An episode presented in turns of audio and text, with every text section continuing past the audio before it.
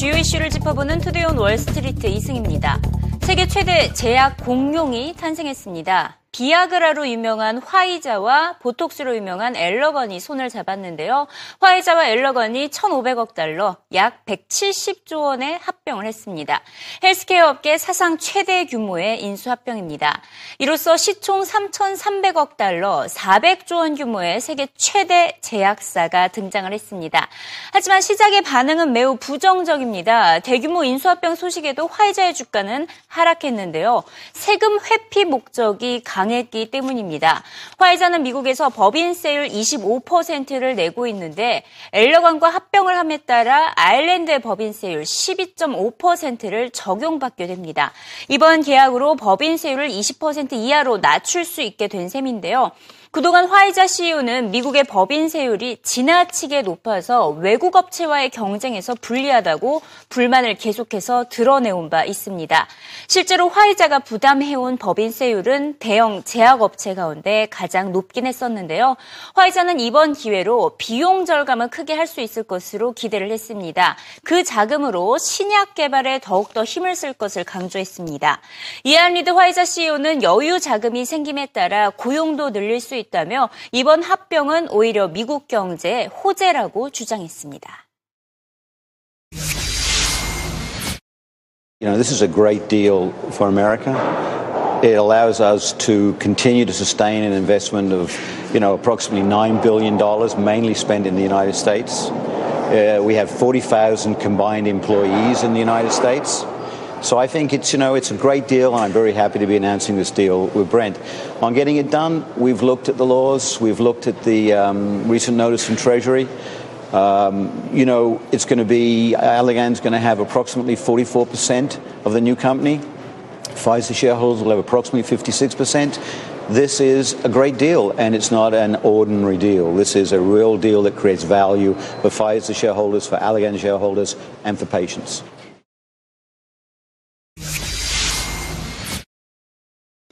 화이자가 이렇게까지 했다는 것에 있어서 미국 정부의 책임도 크다는 지적이 나오고 있습니다. 미국의 법인세율이 35%로 전 세계에서 가장 높기 때문인데요. 재무부가 새로운 규제안을 발표를 해야 한다는 목소리가 커지고 있습니다. 이번 화이자의 역합병 방식으로 제약업계의 또 다른 인수합병 소식이 물밀듯 전해질 전망입니다. Pfizer is an iconic American company. Right. So they're gonna tell they're gonna kick and scream about, about, this, yeah. right? um, and and and I think that you know it's the great failing of our our government and administration right. that we can't have a competitive tax rate. Right. Um, but there's no question that there's going to be at a minimum a lot of headline risk around this transaction. But, but, but the industry has been consolidating for a long, long time, and Pfizer has led that. So this is the largest transaction ever done in an industry that's done a lot of transactions at 150 billion. Um, but don't forget that Pfizer did the last record transaction in 1999 with Warner Lambert at 90 billion dollars. 세제 개혁이 빠른 시일 안에 이뤄질 가능성은 희박합니다. 특히 미국에서는 내년에 대선을 앞두고 있기 때문에 정권이 자리 잡은 후에 추진될 가능성이 높은데요. 하지만 미국 당국이 지금 당장 할 수 있는 것은 브레이크를 걸 수는 있습니다. 조세 회피용 목적의 합병에는 제동을 걸 수 있기 때문인데요. 이에 따라 화이자와 엘러건의 최종 합병까지는 많은 시간이 걸릴 것으로 보입니다. 세계 각국에서 반독점 규제 당국의 승인까지 까지 받지 못할 것이라는 전망이 나오고 있습니다. No, I wouldn't agree. It's a great deal for America. I think what we need is tax reform uh, so that we finally have the incentive for these companies to start bringing their money back uh, from, uh, from overseas. Uh, well, there's no sign of that, clearly, is there? No, no. The Congress is, is bottled up on that. But it seems we're getting to the point now where most of the presidential candidates, at least on the Republican side, are calling for it. And that's good news. I mean, we need business tax reform. And uh, hopefully, we're finally going to see something in 2017, but certainly not before then.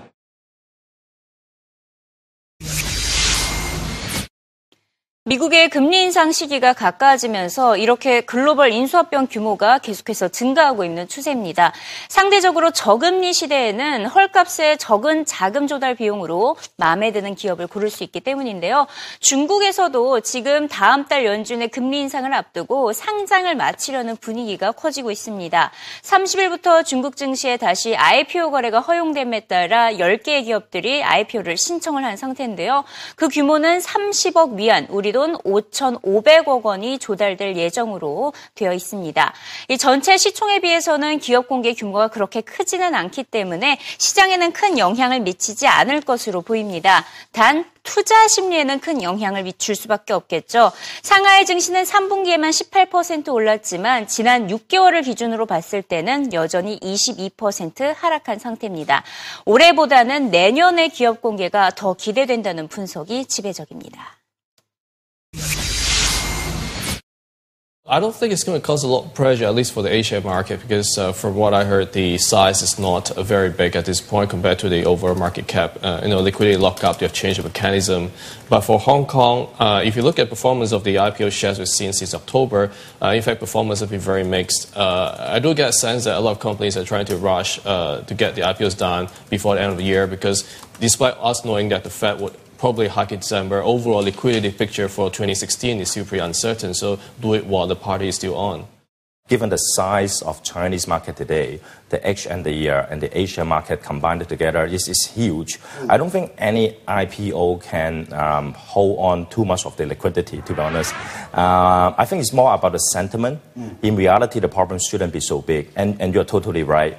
Um, as, a, as, as, a, as such a big market now, uh, uh China globally, uh, I think we, we, we really want to see as an investor more choice of stocks and more sectors that we can choose. Because, for, for example, now we want to buy a lot of stocks mm. that is able to benefit from the new policy, from the new economy, but there's only limited choices, mm. Uh, especially within the uh, MSCI China. Mm. Um, there are like 200 names, but only maybe 10, 20% that is really fit mm. for the next cycle. Mm. But there are actually more than that, but they're not listed. Mm-hmm.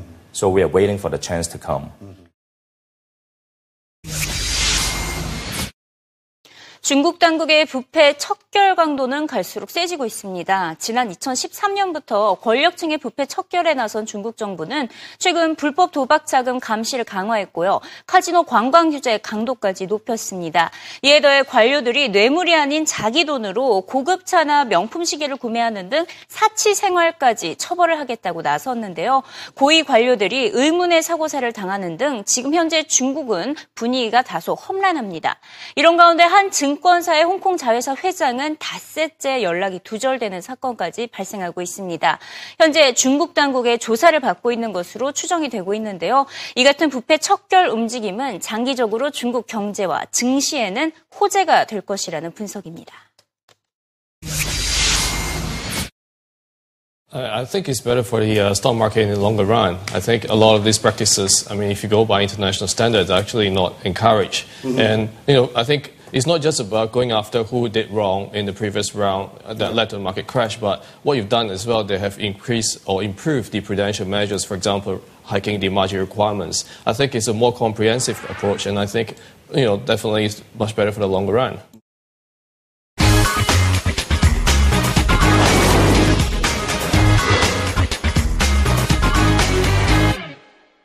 현재 이 시각 CNBC 헤드라인을 살펴봅니다. 사우디아라비아가 국제유가 안정화가 필요하다는 입장을 드러내면서 어, 한때 잠깐 국제유가가 반등하는 모습을 보였습니다. 사우디아라비아 정부가 시장과 유가 안정을 유지하기 위해서는 석유 수출국 기구 오펙 내외의 원유 생산국과 협력할 의지가 있다고 밝힌 것인데요. 장 초반 유가가 1% 반등을 하다가 결국에는 0.36% 하락한 채 마감을 했습니다. 앞서 베네수엘라 석유 장관 역시 오펙이 감산을 하지 않으면 국제유가가 배럴당 20달러 초반까지 떨어질 수 있다라는 우려 섞인 목소리를 제기를 한 바가 있습니다. 안정적인 국제유가를 유지하기 위해서는 배럴당 88달러가 적당한데 지금의 두 배의 수준입니다. 오펙의 감산이 반드시 필요하다는 목소리가 커지고 있습니다. 이제 다음 달 4일이면 오펙의 회의가 열립니다. 자, 이 자리에서 감산에 합의를 해야 한다라는 목소리가 커지고 있고요. 뱅크 오브 아메리카 역시 보고서를 통해서 사우디아라비아가 내년에 산유량을 줄이는 방법 앞밖에 없다고 진단을 하기도 했습니다. 내년 미국 증시의 최대 리스크로 역시나 국제 유가가 꼽히고 있는데요. 내년 미국 증시가 국제 유가로 인해서 출렁일 가능성이 높다는 분석이 제기됐습니다. 오펙이 원유를 무기를 삼아서 국제 금융 시장을 위협하고 있다고 표현을 했는데요. 엎친 데 덮친 격으로 최근에는 달러와 강세 현상까지 부각이 되고 있기 때문에 주식 시장이 내년 20에서 30% 폭락할 가능성이 높아졌다는 분석입니다. 게다가 내년은 미국의 대선 까지 시까지 예정이 되어 있습니다. 항상 대선이 열리는 연도에는 미국 증시가 부진을 했었기 때문에 어, 내년에도 역시 미국 증시가 크게 랠리를 보이지는 못할 것이라는 전망이고요. 이에 따라 내년 포트폴리오 벌써부터 대비를 하고 있어야 된다고 CNBC는 조언하고 있습니다. 자, 이번 주에 블랙 프라이데이가 예정이 되어 있죠. 미국 최대 쇼핑의 날입니다. 아, 이 날에 어떻게 하면 현명한 쇼핑을 할 수 있는지 CNBC가 직접 분석을 해봤습니다. 일단 가장 할인이 많이 들어가는 제품은 전자 제품으로 꼽히고 있고요. 어, 블랙 프라이데이에 가장 항상 역대적으로 많이 팔렸던 제품은 텔레비전입니다. 텔레비전을 구매할 의사가 있다면 아마존이나 베스트바이에서 가장 저렴하게 제공을 하고 있으니 참고할 필요 필요가 있다고 CNBC는 조언하고 있습니다. 아, 또 의류나 장난감의 경우에는 블랙 프라이데이 시즌보다는 크리스마스 시즌에 구매하는 것이 더 저렴하다고 덧붙였습니다.